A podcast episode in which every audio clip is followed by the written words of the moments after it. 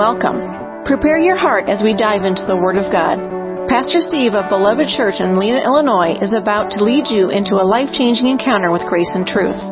Jesus Christ has a divine destiny perfectly orchestrated for those who are willing to be adventurous enough to receive His favor and blessing into their life.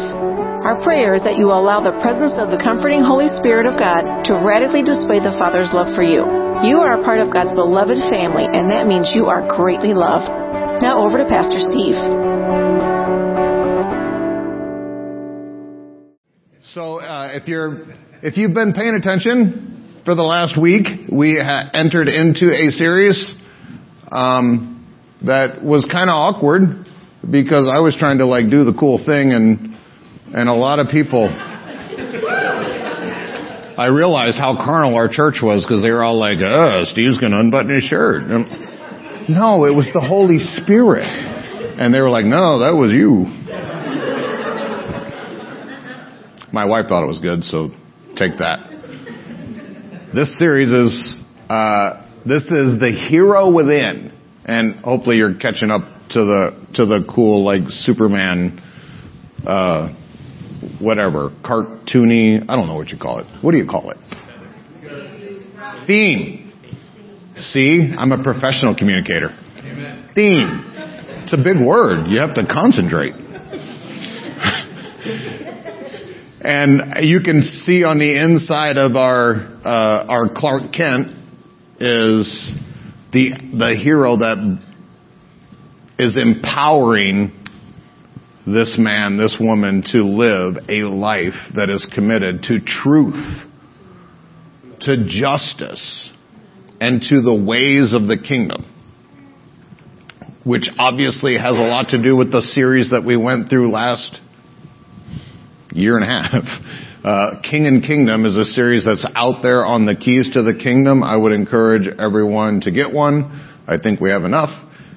And not because I want you to hear my voice and think I'm the greatest preacher, but because that information is incredibly important to get into your life, especially as we go into what are we trying to be heroes for? The Hollywood and the world want you to be heroes so you can get the chick or get the money or get the the million Twitter followers or whatever that they want you to do the thing. And a lot of people live their lives for that. They just want to do that one five minute super cool thing that makes everybody follow them so then they can take advantage of their new hype. And the Lord doesn't, uh, He doesn't join in with the hype. He, he, that's just really, He's not really a hype kind of guy. Uh, he is always doing the things that relate to His love for mankind, his incessant flow of grace into people's lives. Grace is the divine empowerment of heaven. And he is always working for truth. Which is why there is such a war in our society today. Darkness is being exalted. Lies are being disseminated. And people are being carried away. I would unplug right here and talk about Ukraine and Russia. I'm not going to do it. Uh, because who knows? YouTube, I'm on a I'm on a suspension right now from Facebook because I told the truth about some things and it, literally I posted the exact same thing that I posted to Facebook to three other social media accounts and had hundreds of people like, hey, that's a great truth. Facebook, three day suspension. That, which is the world that we live in. It, truth is being suppressed and oppressed. Lies, deception, demonic activity is being exalted. If you, if you want to know what side you should fall on to be on the side of truth, find out what all the rest of the world is saying and go the opposite. That's about where we're at. It's almost where we are in society. Uh, that's not that that simple, but it's almost there. It's almost that much upside down that if you, if everybody, if all the, all the people on all the social media sites, they're saying, hey, this is great. You should, you should eat all the sugar you possibly can. Guess what? Sugar's a poison. Truth, justice, God is a God of justice. One of the names of God is judge. And, and some people are like, I don't want justice. No, you do want justice. You want justice. In fact, the word justice in the New Testament is related to the Greek word krino, and krino is where we get judge. Those of you that are uh, that are real quick to launch off with half a verse at somebody because they tell you that you're doing something wrong, and so you quote half of John or uh, Matthew chapter seven verse one, where Jesus said, "Judge not, lest you be judged," because you don't want anybody telling you that the stupid stuff in your life is stupid, because obviously you're way more smarter than the stupid stuff that people are pointing out. You shouldn't hit your thumb with a hammer. I'll do whatever I want. I know how to swing a hammer. Okay. You just keep on going. I don't know why my fingernail fell off. Yeah, I don't, I don't, I can't figure it out either. Judge not lest you be judged. And then the rest of those verses, literally Jesus teaches his people how to judge in righteousness instead of judging in carnality, which is what most people do. Most people say, hey, I don't like your hair. Therefore, you're stupid. I know, you you don't get that. I get that sometimes. but we judge these natural things. And that is not where the Lord is going with His justice. His justice is going into the divine places of your life. So if a person is born again, what God is telling them is, you have been washed. You have been sanctified. You have been made clean. You have been made holy. You have been rebirthed in the image of God. Why are you not living that way? Why are you broke? Why are you sick? Why are you oppressed? Why are you depressed? Why are you sad? Why are things in your life not lining up? You were created in my image to do divine things. God will come to you that way. That's called conviction which is another word for conviction, is convincing. They're the same word in the Greek. God wants to convince you that you're righteous. If you believe you're righteous, your lifestyle will be righteous. If you believe you're a sinner, your lifestyle will be sin. It's a deep truth. Write this down. Sinners sin. Yep, I, know. Like, so I say that to people sometimes like, what? I feel the spirit.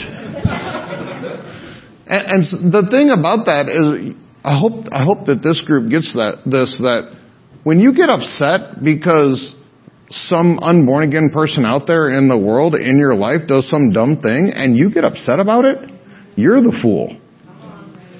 They're just doing their nature. And if you get upset by that, then you have not risen to the higher level that you were created to rise. You should be aware that sinners fail.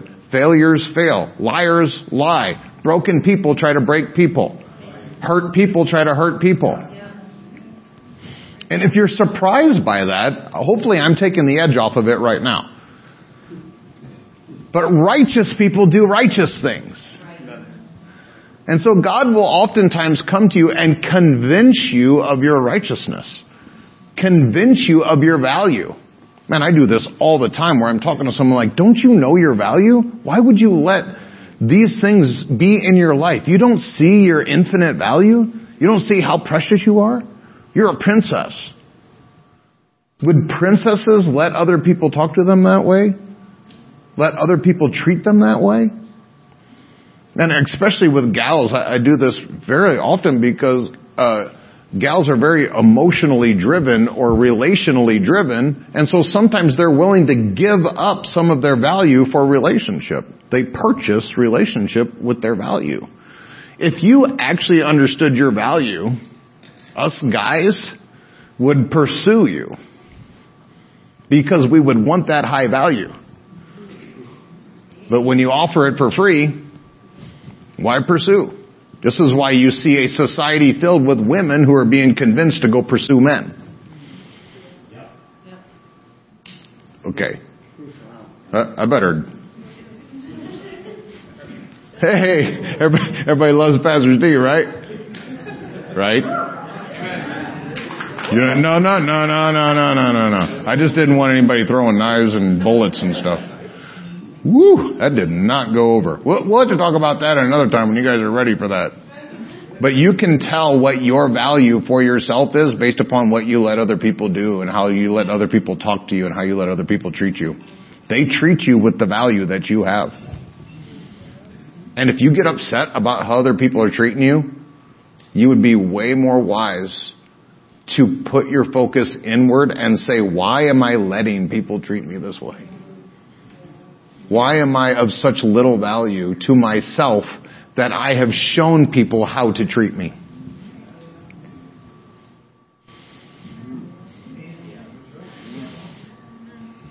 Selah. Justice is Jesus covered you, washed you, perfected you in His blood.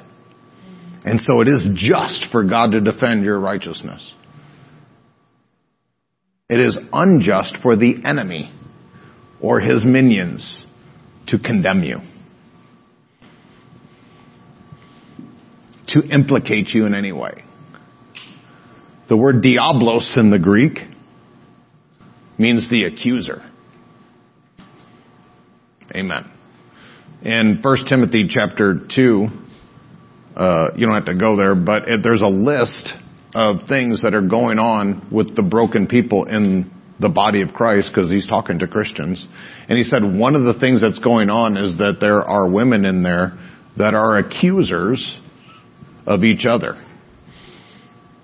And that word, when you look it up in the Greek, is literally diablos. He's saying that there are gals that are under the influence of diablos talking about each other. It's like roast pastor for lunch.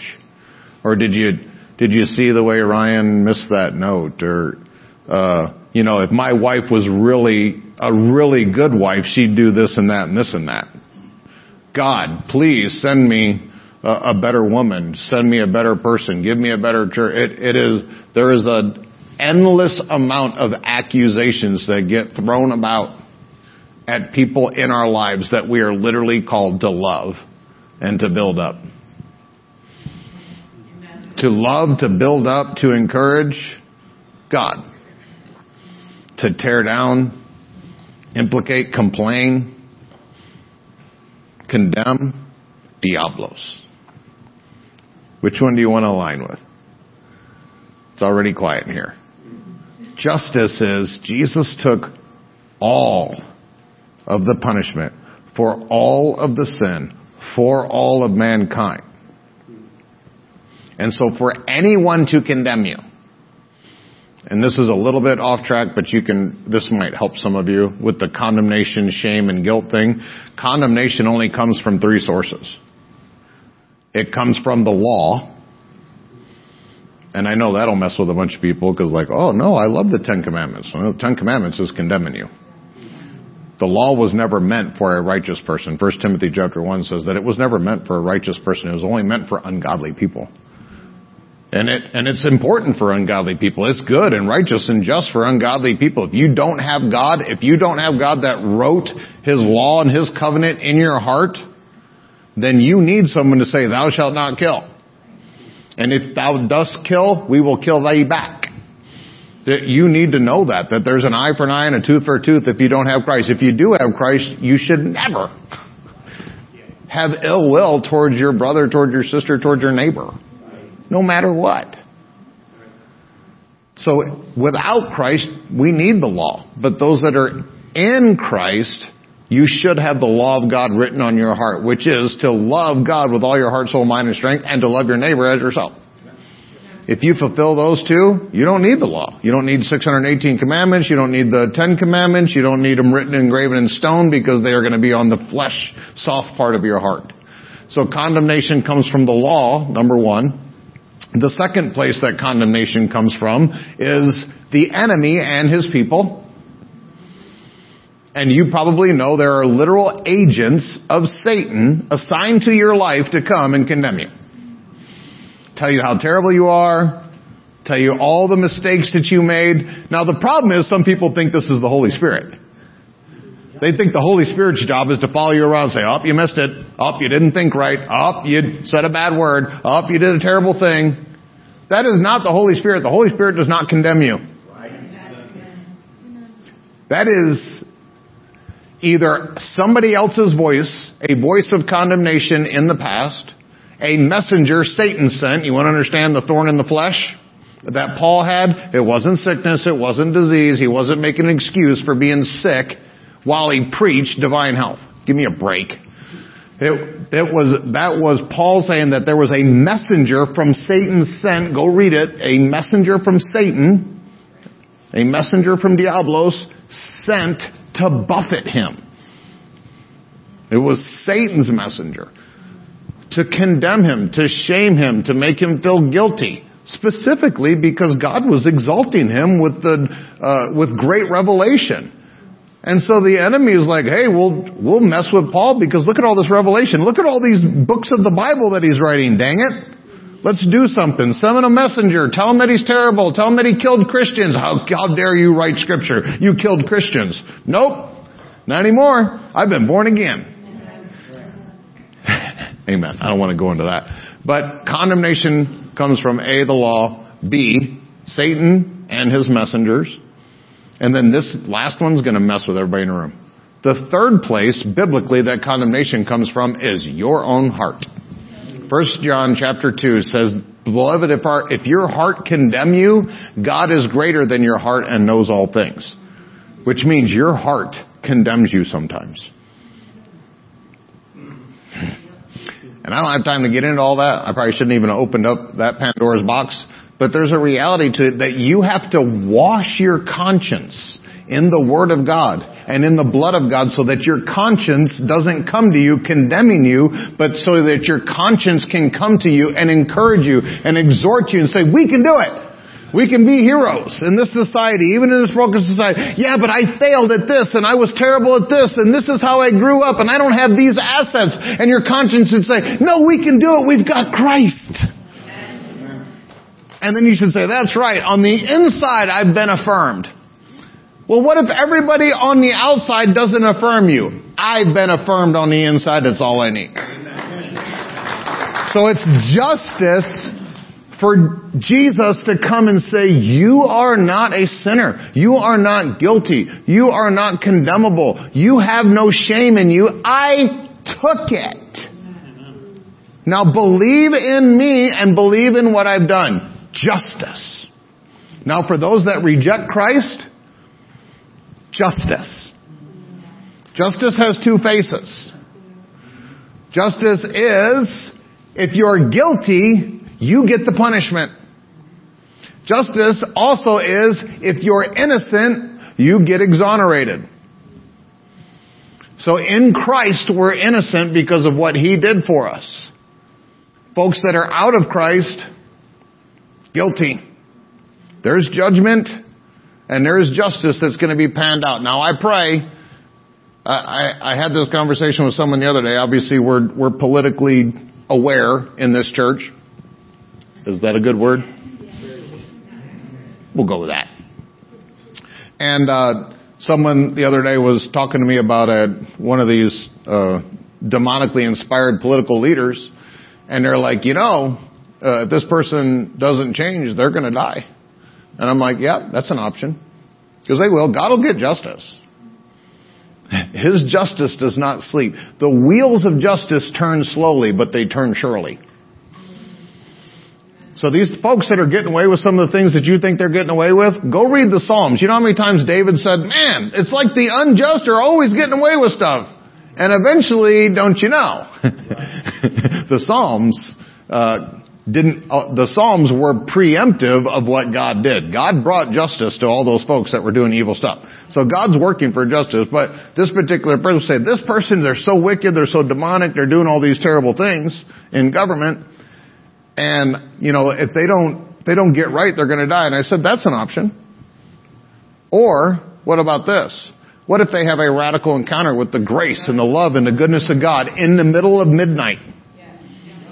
Jesus shows up in their bedroom. They have a radical love, new birth experience with Jesus in the middle, and they wake up at 8 a.m. and they do a press conference because they were evil when they went to bed and now they're righteous. And they do a press conference, which actually means all the media shows up because they're wicked and they think their wicked leaders are going to say wicked things. And so then this person has this press conference and says, I had a radical encounter with Jesus Christ last night, and I'm going to tell you all the wicked stuff that's been going on in your government for the last 30 years. Ready? Number one, that guy, that guy, that guy, that guy, that guy. Now, wouldn't that be a whole lot better for us to go into a world that we desire would have all these wicked people have these radical encounters with God and then come out and say, this is what's been going on. I confess. If you want to lock me up, that's fine. Jesus Christ has set me free. I can be free in a prison cell. I want that. I don't want people dying. I don't want evil people going to hell. And if you want that, you need to get your heart right. We want evil people to get born again. We want born again people to get more born again. Justice and the kingdom way. What is the kingdom way? The kingdom way is to have a life that looks just like our king. Seeking first what he wants done. He told us how to pray about that.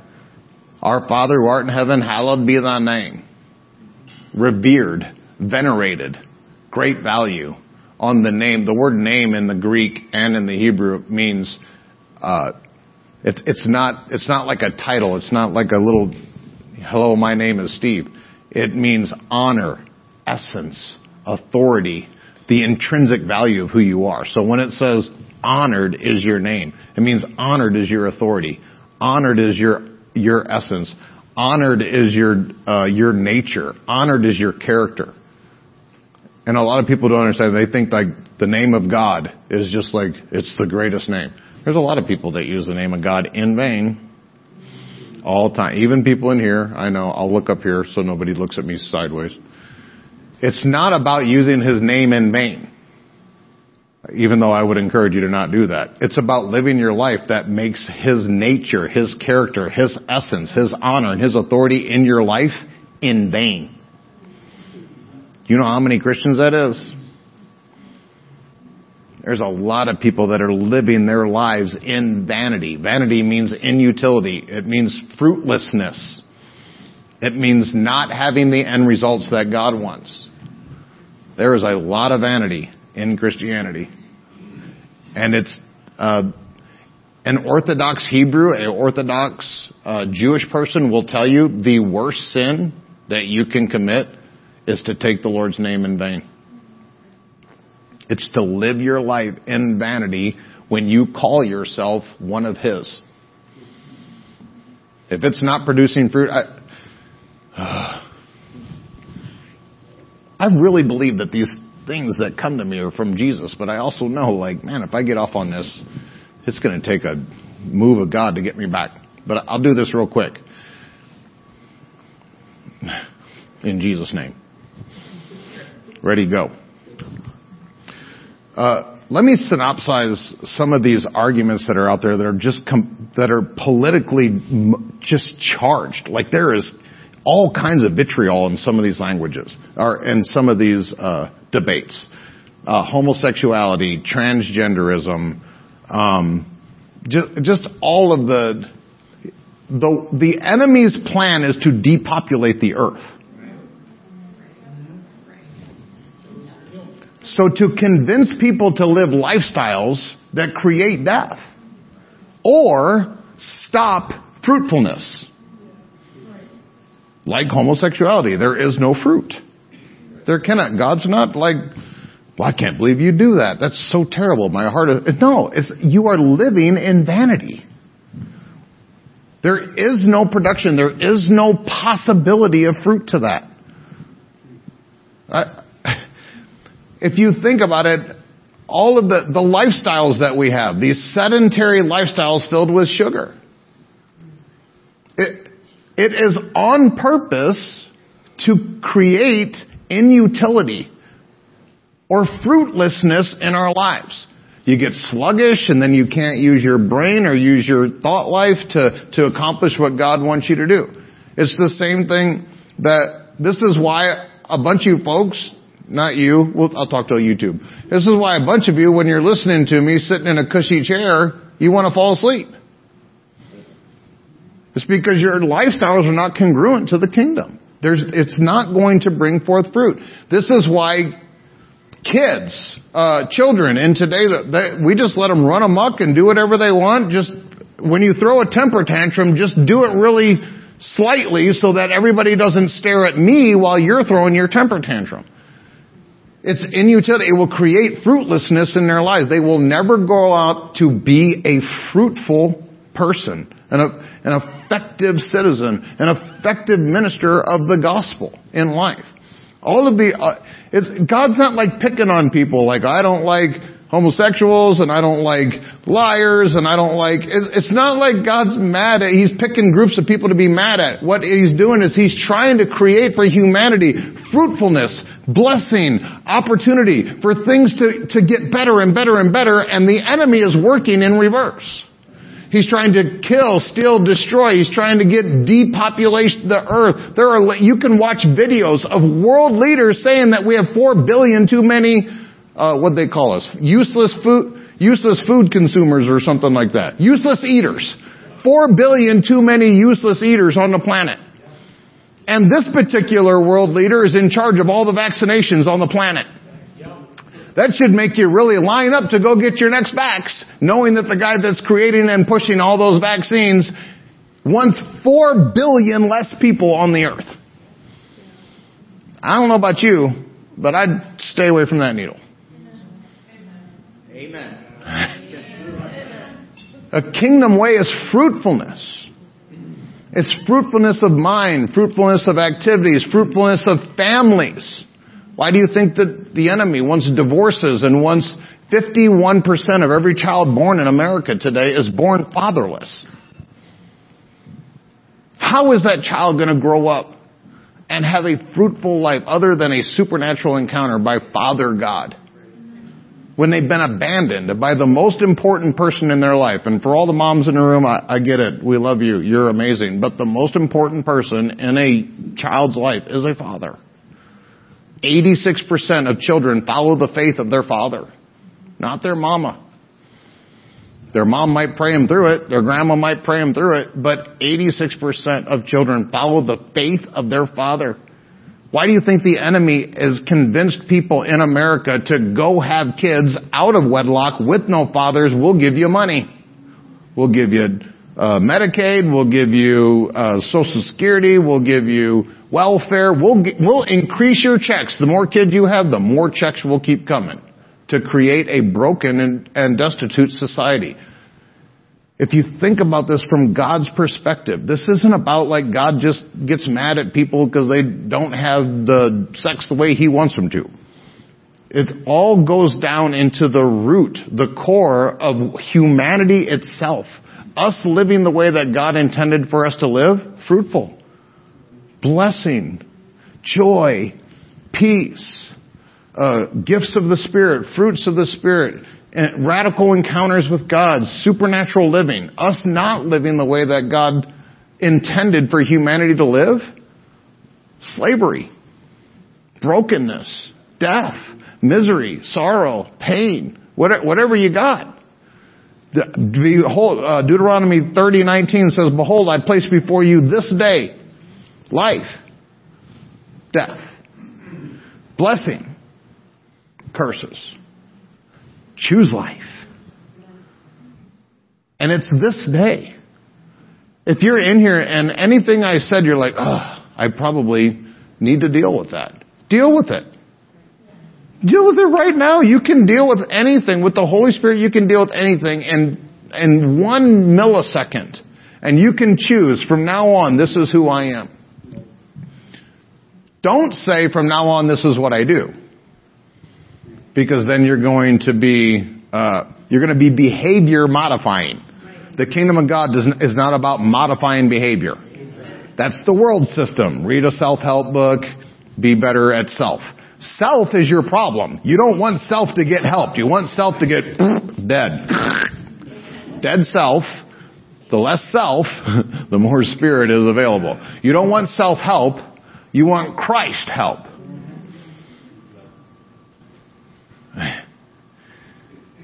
The kingdom way is that way. That's what that book was about. This is the way. There's one way.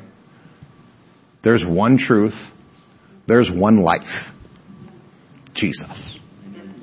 If it ain't from Him, it ain't way, it ain't truth, and it ain't life. And I know that makes me a really narrow guy and and people are going to pick, oh, you just think everything, like God has to do with something with everything. I know. I think He's the creator of the universe, that everything came out of Him, that He's a, He has a lot of control, that He's actually like this really big God kind of guy. I'm crazy in my thought uh, systems, but that's fine. Me living in my craziness has given me a healthy body, a great marriage, fruitfulness in my life, a church that wants to be weird at 10 year anniversaries. Uh, there's, there's, it, if, if my way of life is wacko weird and you th- that's fine. Leave me alone. I am having an incredible life. This is great. My father loves me. My wife loves me. My kids tolerate me most of the time. And even some weirdos in here love me. There's a, it's a better way. I promise you. I've done it both. I've been rich. I've been poor. Rich is better. I've been dead and I've been alive. Alive is better. You don't have to take my word for it. Take the scripture's word for it. In this uh, uh, next slide, or the first slide, back to the first slide, which was all the other verses on there. Yep, the ones that had the verses on it.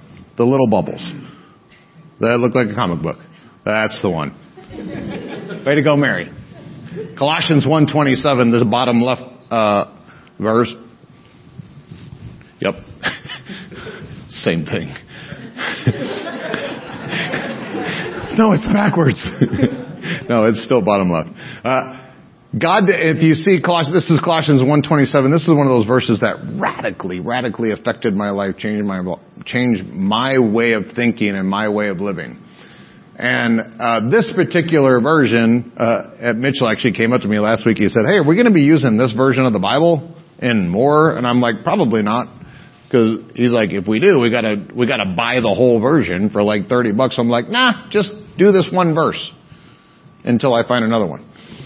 God did this, Colossians 1.27. God this, did this because he wanted you Gentiles, and I've actually, in my notes, I, I struck, I struck through Gentiles and I put in parentheses beloved. He wants you beloved. Not just beloved at beloved church, but you are his beloved. And Gentiles just means that you were not born of Jewish DNA. So, if you are born of Jewish DNA, you already by default were partakers of the promises. The Gentiles were not partakers of the promises because they were born outside of the covenant. So it's not just like God's doing great things for the Gentiles and he left all the Jews out like he switched. Like, in the Old Testament, like, hey, everything's cool for the Jews, but all you Gentiles going to hell. And then he's like, oh, okay, switch. All the Gentiles, we love you. Jews, you're going to hell. No, now, they had promise through Abraham. We have promise now through Christ. And so he's made of one many families into one family of God now. And so it doesn't, he was writing this book to Gentile believers who probably struggled with the idea like this God? I thought this was the, the Jewish God, the Hebrew God. No, He's God. You are now part of that family. So you, beloved, God did this because He wanted you, beloved, to understand His wonderful and glorious mystery. And this word in the, in the Greek for mystery is mysterion. It's literally mystery. And, and I want you to, I want you to understand that we've started to tap into this mystery, but we have not completely exposed all the mysteriousness to what God has for mankind. There's a lot of fun stuff out there. There's a lot of adventurous things that God has for. Anybody that comes up to you says they got it all figured out, don't go to their church. Just, they ain't got it all figured out. I ain't got it all figured out. I do know that this part of the, the mystery I have figured out. The part that you need to have deep understanding and revelation of the mystery is Christ is in you. Christ is in you. Right now, as you sit there, Christ is in you. He's not gonna get in you. He not want to get in you. He didn't, he didn't come by on your salvation day and like flick a broken fingernail in you so you got a little bit of Christ. You don't, there's no, there's no junior version of Christ. There's no half version of Christ. You get Christ. The fullness of the Godhead bodily dwells in you, it says in uh, Colossians 2, 8, 9, and 10, uh, that He is the fullness of God, and Christ lives in you. Now, this is where people miss this because they're like, how in the world did Jesus get in me? Not Jesus, Christ. And for some of you, you're like, oh, some of you are like, oh, that's worse. Jesus is human for the rest of eternity. He became man. And he will be human. It's a different kind of human. I'll admit that. Like his humanity walks through walls and shows up wherever it wants to. But his humanity, that, that physical, I don't even like that word, but that version of him is seated at the right hand of God. But he, rele- he released the Christ part of him through the Spirit of God into all those that believe. So in you is Christ. Not a Christ, not some Christ, Christ. The same Spirit that raised Jesus from the dead dwells on the inside of you. The same Spirit that Jesus used to raise the dead, to walk on water, to accomplish all of the mighty feats that Jesus human did under the supernatural power of Christ is in you. Well, I don't feel like it. I don't care. I really don't. I am so far out of the feeling and, and emotion and, and this is how I think and this is what I believe and this is what I, that's fine. Do all that and live broken. But this is still the truth. The truth is Christ is in you.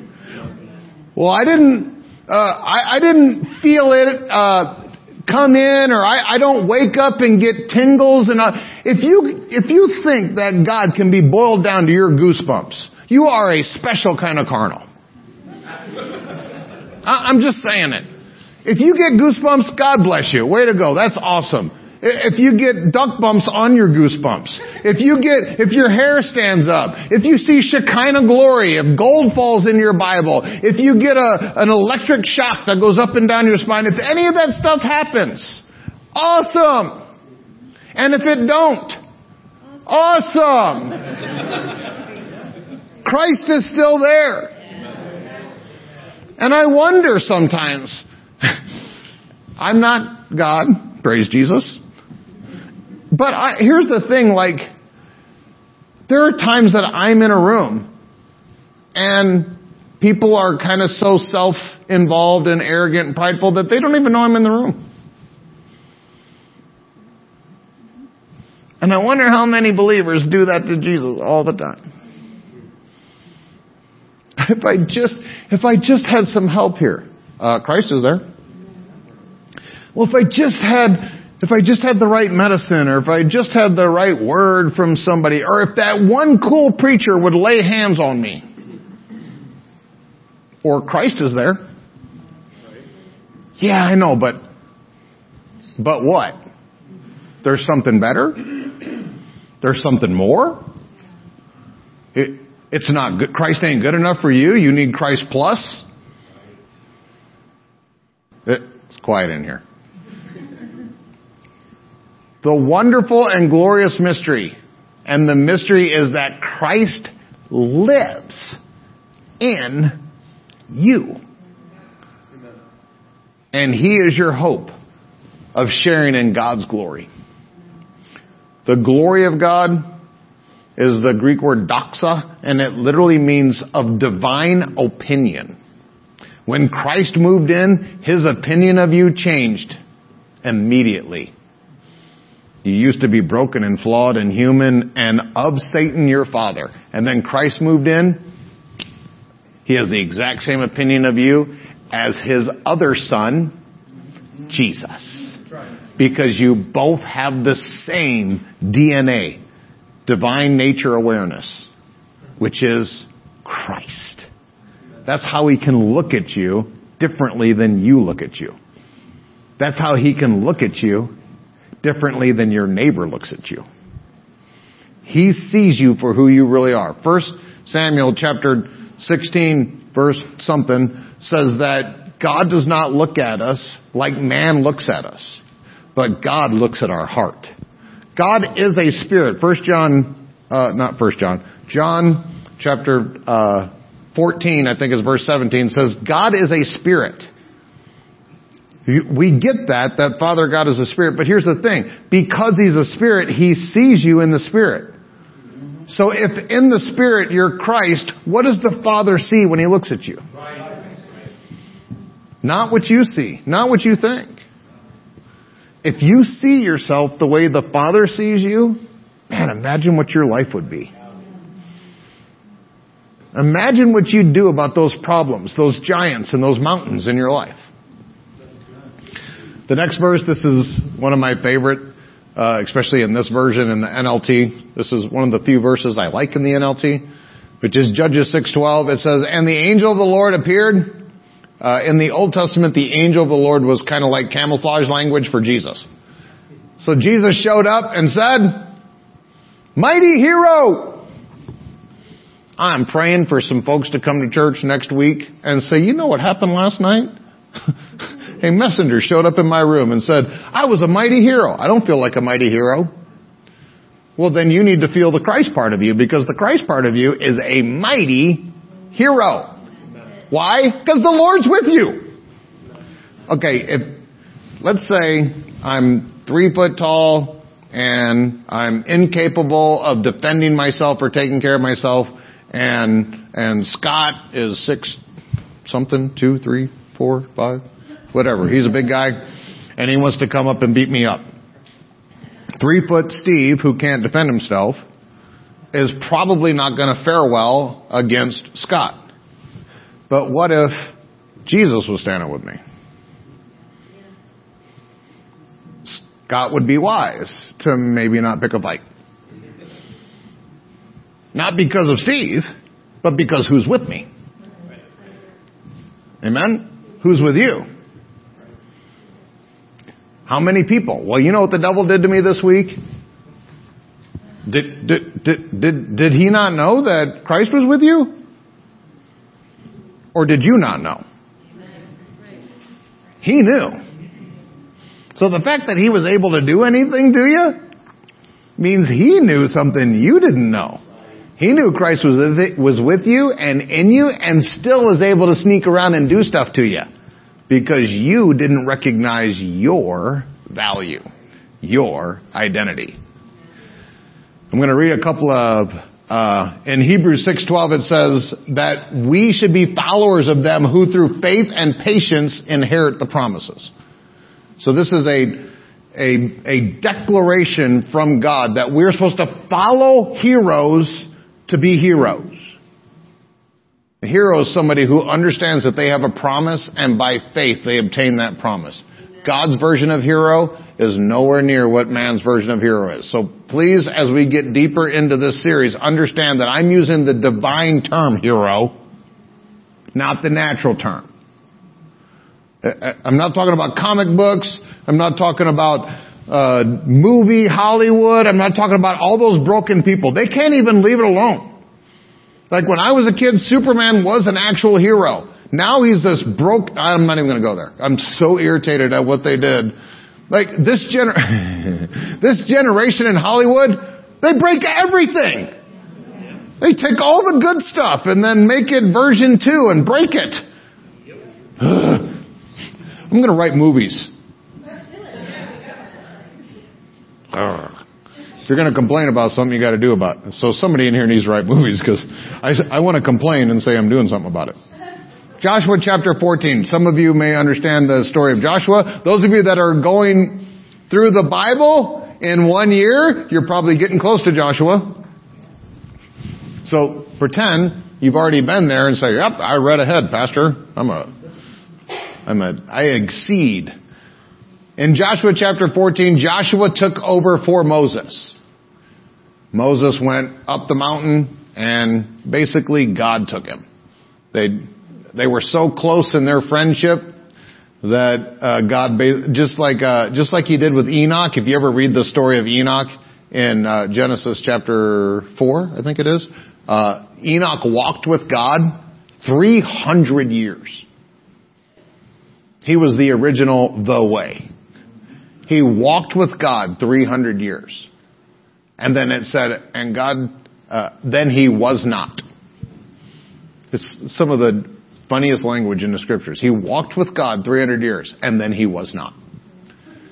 My, my opinion, my version of that verse is, Enoch walked with God so closely, so intimately, that after 300 years, God looked at Enoch and said, hey, we're closer to my house than yours. You want to come over? And Enoch said, yeah. It was the same thing with Moses. Moses went up the mountain, he was meeting with God, and he just never came down. Elijah did the same thing. You know, there's people in the Bible that never died. And there's so much weirdness about folks when you say like, I, am believing that I'm not going to have to die. Oh, you, everybody has to die. Really? How many, how many people do you want me to name? Because I can name about five or six off the top of my head that never died. Well, you know, they went to be with God. Okay. I didn't say I want to stay here with you people. I want to be with God. Amen. Joshua chapter 14. Uh, if you remember in 12 and 13, this was when Moses picked some leaders to send them out to spy out the land, the promised land that they were all supposed to go into, and then they decided to be whiny for 40 years. But when they spied out the land, they, he sent 12 spies out to go look at the land that God had already given them. And when the 12 spies came back after 40 days of going through the land, spying it out, Ten of them gave an evil report. They were from CNN. The other two gave a good report. The two that gave a good report were Joshua and Caleb. Joshua ends up taking the place of Moses. He learned how to be a hero from Moses, and so he was a hero. Heroes breed heroes. And Caleb became a hero as well. At that point, Caleb was about 40 years old when he went to spy out the land. And because he gave a good report, God gave him a promise that said every person in this entire nation is going to die except you and Joshua. And everybody died. And Caleb's 80 years old, living out his life, waiting for all these uh, CNN watchers to die off so that he could go and take the promised land. And at 85 years old, after everybody's dead, they're finally going into the promised land. Which, by the way, it was not God's decision for them to wander around for 40 years mucking up their life. Man, please, please, please hear that. God does not want somebody to wander. Well, God has me in the valley. God has me in the wilderness. God has me. Stop it. God is a good God. He wants you to go take the promised land. He literally did everything he could to get them to go into the promised land. And then these ten guys came back and put them all into fear, and they spent 40 years in fear, whiny, complaining about what God didn't do for them, instead of going into what God had already given them. And Joshua and Caleb decided to not be that way. They had a different spirit about them, the scriptures say. Verse 6 in Joshua 14, then the people of Judah came to Joshua at Gilgal and Caleb, the son of Jephunneh, the Kenizzite, said to him, You know what the Lord said to Moses, the man of God, in Kadesh Barnea, concerning you and me. Two. I was 40 years old when Moses, the servant of the Lord, sent me from Kadesh Barnea to spy out the land. And I brought him word again as it was in my heart. But my brothers who went up with me made the heart of the people melt. Fear one of the strongest things on this earth is fear. I used to, I used to think the two strongest forces were love and hate. I was wrong.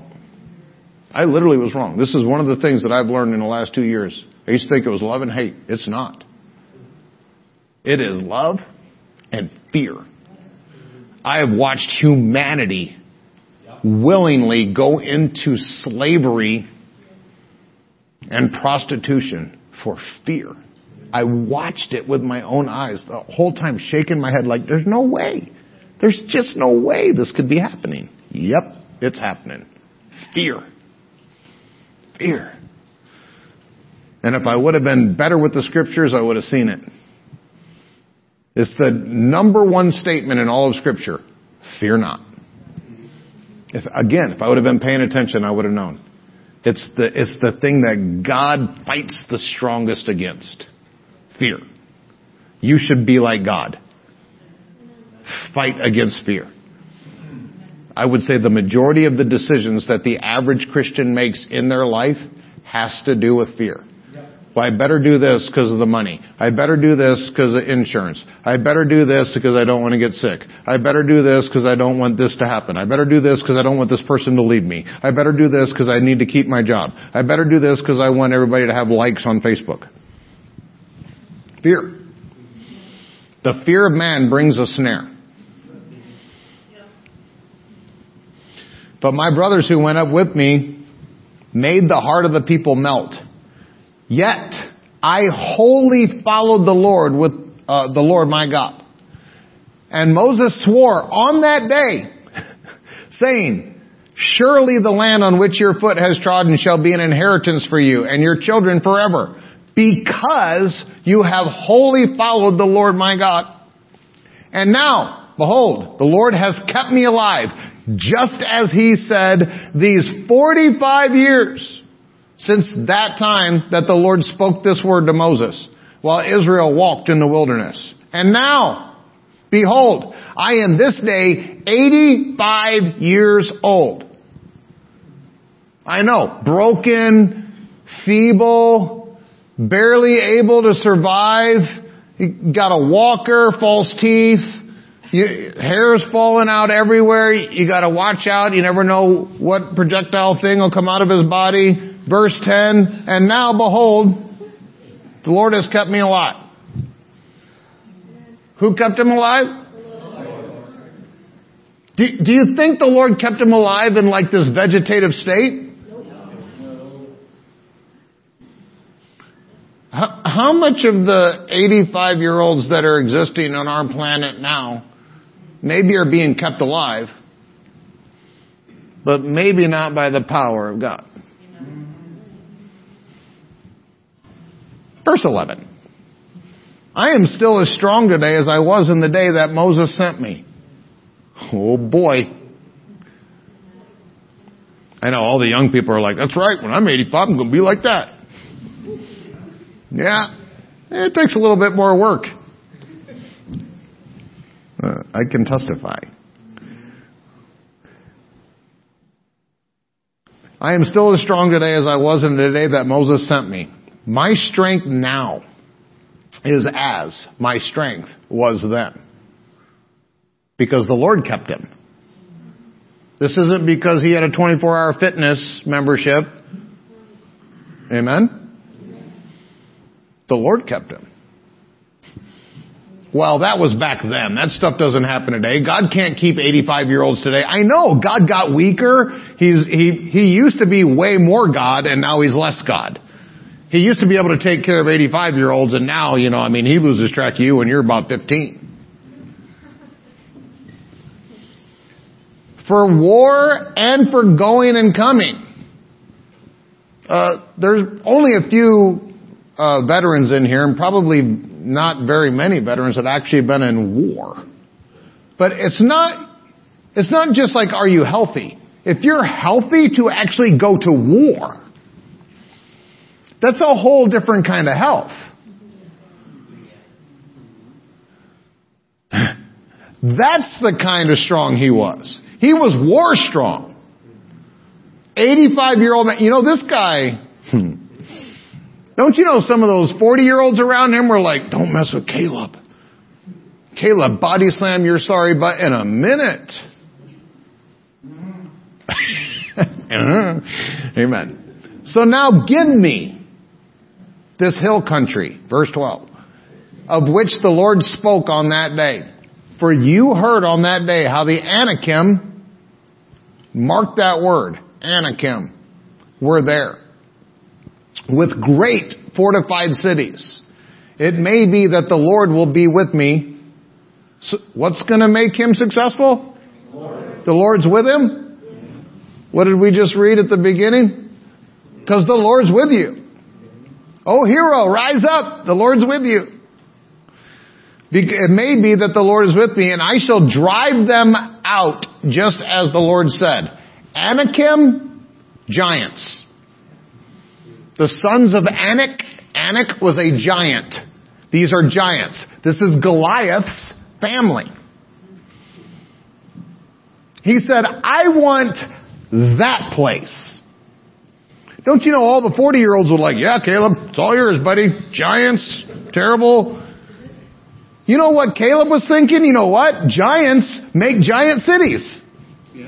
Giants have giant houses. 10 foot ceilings, 12 foot ceilings, right? Giants have big things. They, they have big fruit. They have big crops. That's what giants have. And so Caleb's like, giants, smiants.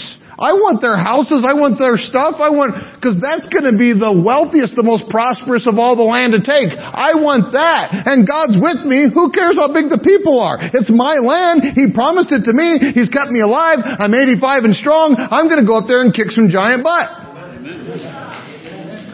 You know, we see a giant, oh, I got this giant in my life. Oh, it's so terrible. You know what David, a 17 year old kid, did with a giant? Threw a rock at him. And we're all like, oh, the giants in my life, they're so huge. Here's an 85 year old guy who says, not only am I as strong as I was when I, at 45 years ago, but I'm going to climb a mountain, because that's where the giants are, and I'm going to kick giant tail. And we're like, but I'm, I'm, I'm just lowly little me. Here's another thing. You know, Caleb was not filled with Christ. He had no Christ. You have Christ. You know how many Christians talk about the mountain that's in their life? The giants that's in their life? And here's a guy who didn't have Christ, who looked at a mountain with giants and said, eh, that'll be a Tuesday. You all don't like this. Then Joshua blessed him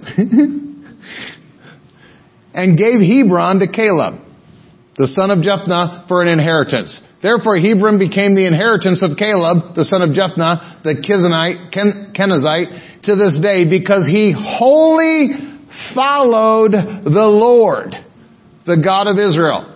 Now the name of Hebron formerly was Kiriath Arba.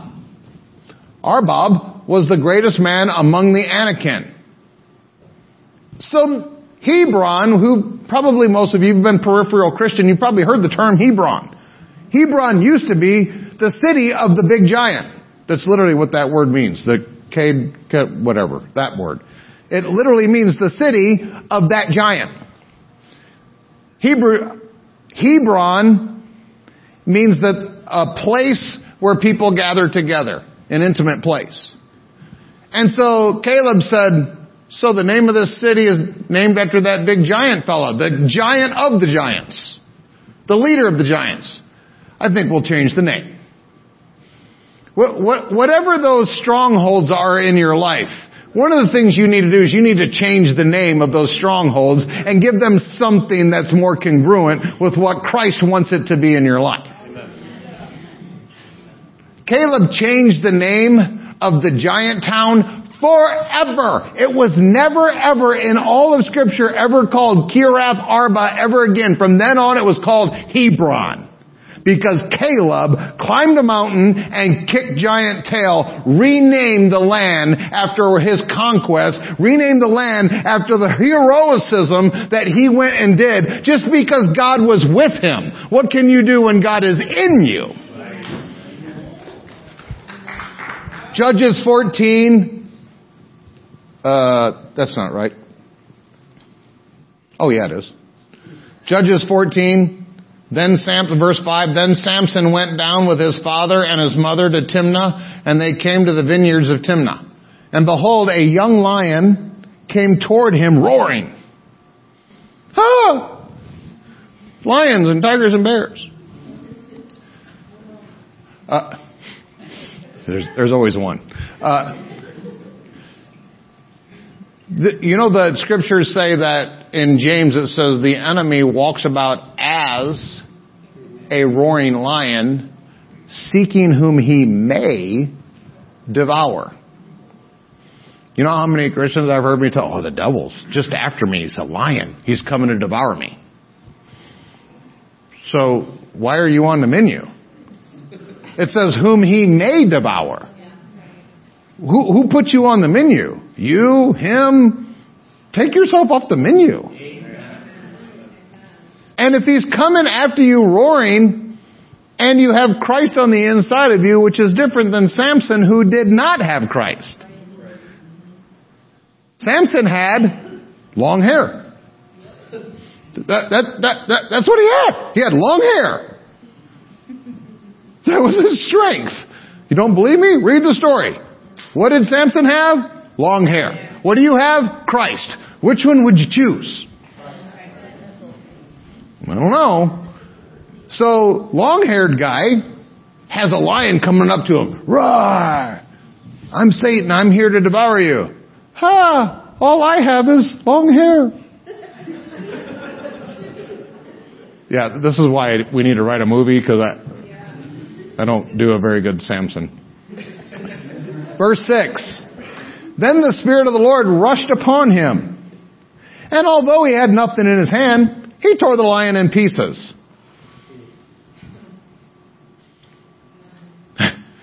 you know, let me translate this in the New Testament. You have the sword of the Spirit. You have the shield of faith. You have the Spirit of Christ on the inside of you. He had long hair. And he tore the lion in pieces. And it even tells you exactly how he did it. As one tears a young goat. Because that makes it a whole lot more understandable to all of us.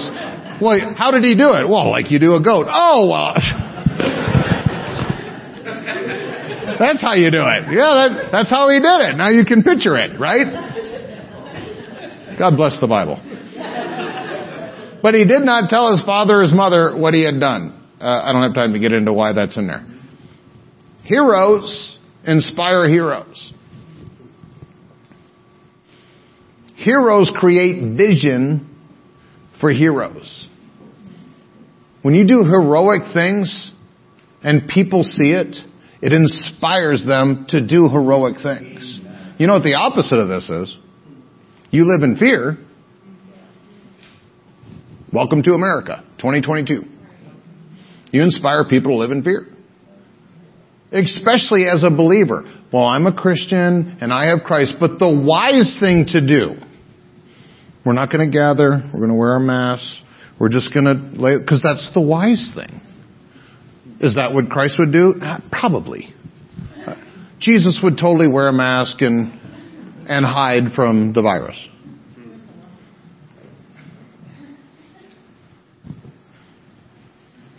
I've, the, there, you can pull up multiple articles in Christianity where preachers, God bless them, I don't, I use the preacher term loosely, have said that Jesus would wear a mask. And Jesus would socially distance. The same Jesus that commanded his disciples to go into leper colonies. Leper colonies. Leprosy was 100% communicable and 100% fatal. And he commanded his disciples to go there. So I don't know what Bible some of these preachers are reading, but it ain't this one. And Heroes breed heroes. Now let's say you're a young man, like 10. All the girls just pretend. You know, when you're a 10 year old boy, you are all day long thinking you're someone else. You're Superman, you're, you're, uh, Sylvester Stallone, you're some of your, yeah, all the, yeah, you're He-Man, He-Man, He-Man like stand in front of the mirror, 10 years old, and you're like, Whoo! and you can see it like, pow! And you fly around the house, and your mom yells at you because you're doing it naked with a towel on around your neck. you guys should pray for my mom. She had four boys. it was like a street fest. Like we could imagine it, we could see it, we could see that hero on the inside of us. Yeah, it was like comic book or it was, you know, it was Rambo and First Blood or it was, you know, uh, uh, the other big guy in Arnold Schwarzenegger, you know, it's, it's whoever the guy was, but you could vision yourself being that. So what if you're a 10 year old boy, uh, 3,500 years ago named David? What do you see yourself at? Eh, boys don't change. It's the same thing happened with a 10 year old then. He didn't have TV, he didn't have comic books, but what did he have? This. David knew the scriptures. David knew Caleb climbed a mountain as an 85 year old man. He knew it more than you did. I'll promise you, David sat out there meditating on the scriptures and envisioned Caleb, 85 year old man, climbing a mountain and kicking giant tail. I'll guarantee you, he, David had a vision of Samson grabbing a lion by the jaws and tearing him apart as one tears apart a young goat.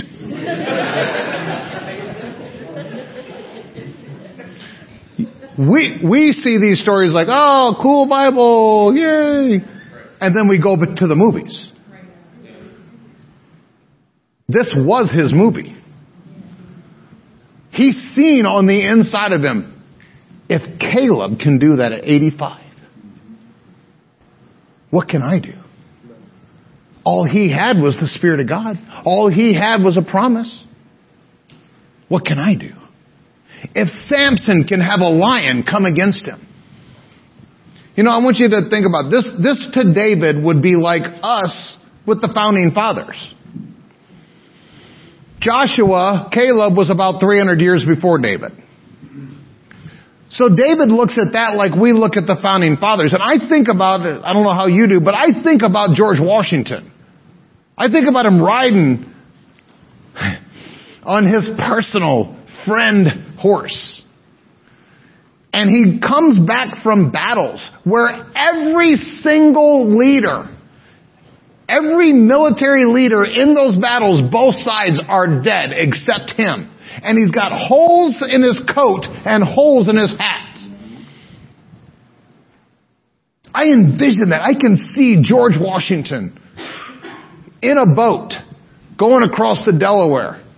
We're gonna we're going to get the, we're going to rout the enemy. We're going to rout these redcoats who are trying to tyrannize our land and steal from our, our, us our inheritance. I can see him on the boat. I can see him kneeling in the snow at Valley Forge and praying to God for divine providence. I can see him sitting in the Continental Congress and, and ruling over that room and say, we're going to build a powerful government and we're going to do it by the nature of God and through the scriptures. And he was about 300 years ago. And then for David, 300 years ago was Caleb. About 100 years ago for David was Gideon. And if you've never read the story of Gideon, read the story. Gideon, total loser. God came and called him out in his identity. You great man of valor. You are a hero. And Gideon did that crazy thing where he actually believed it. And Gideon went and literally put the Philistines on the run for 40 years.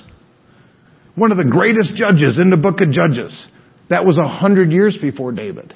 And then Samson, 50 years, just 50 years ago, this would be the same. This, there are people in this room. Uh, Pastor Craig was a Vietnam veteran. I can literally think about 50 years ago, Pastor Craig being out there, fighting for freedom, fighting for liberty.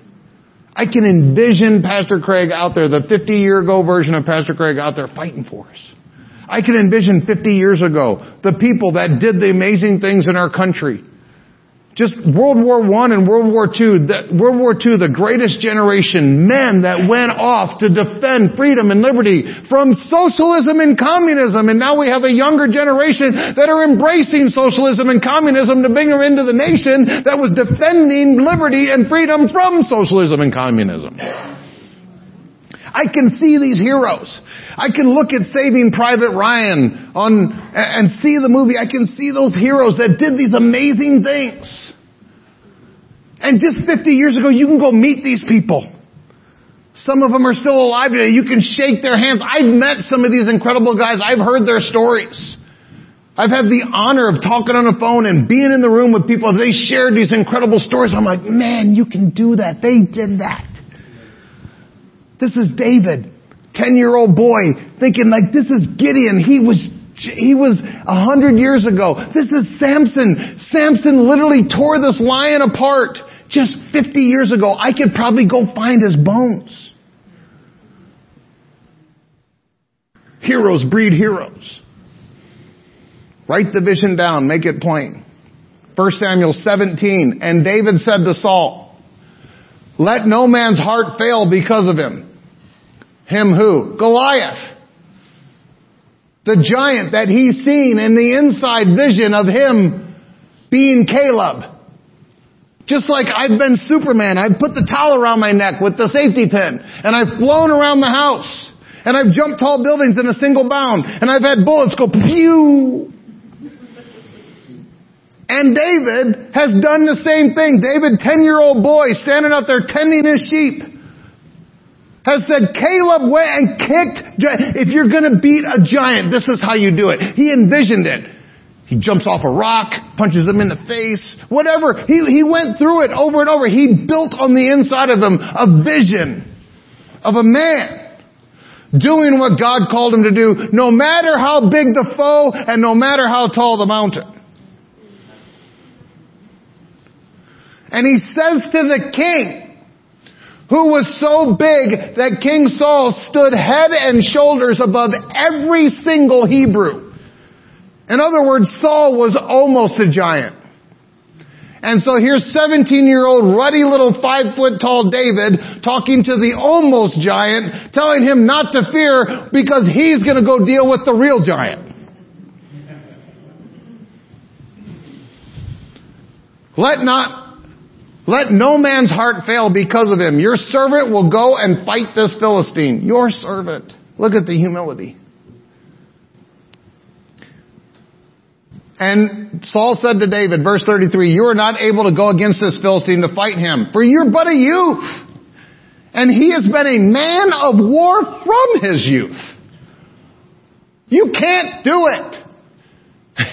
Anybody ever been told you can't?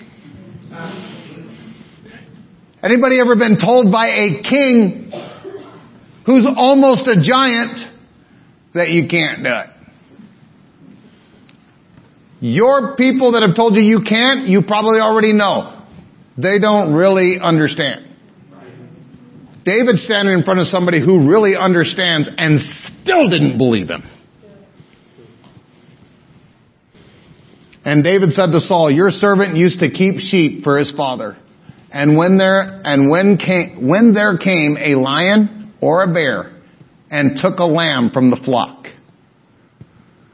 I, David, 10 year old boy, imagining Samson, imagining Caleb, imagining Gideon, I went after him, chased the lion, chased the bear,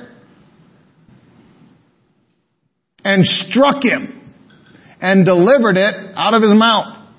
And if he rose against me, how dare him? I caught him by the beard and struck him and killed him. Where did he get that from?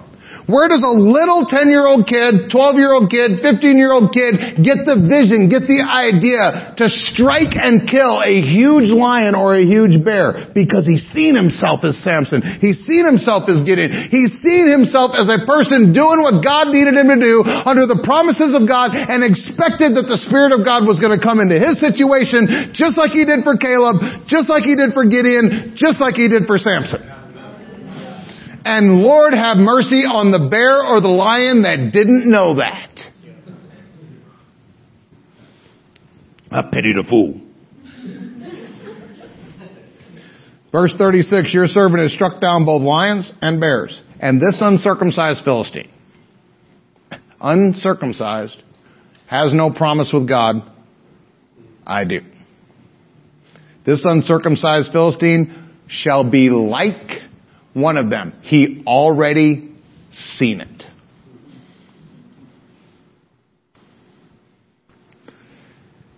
For he has defiled the armies of the living God. And David said, The Lord who delivered me from the paw of the lion and from the paw of the bear will deliver me from the hand of this Philistine.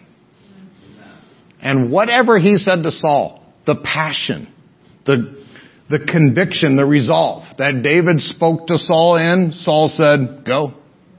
And the Lord be with you.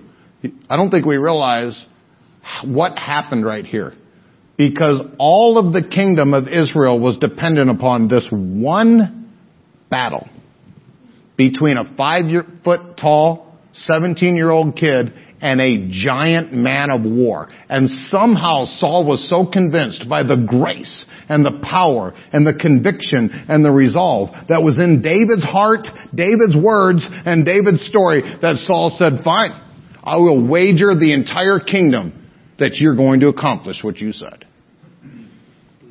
David was convinced.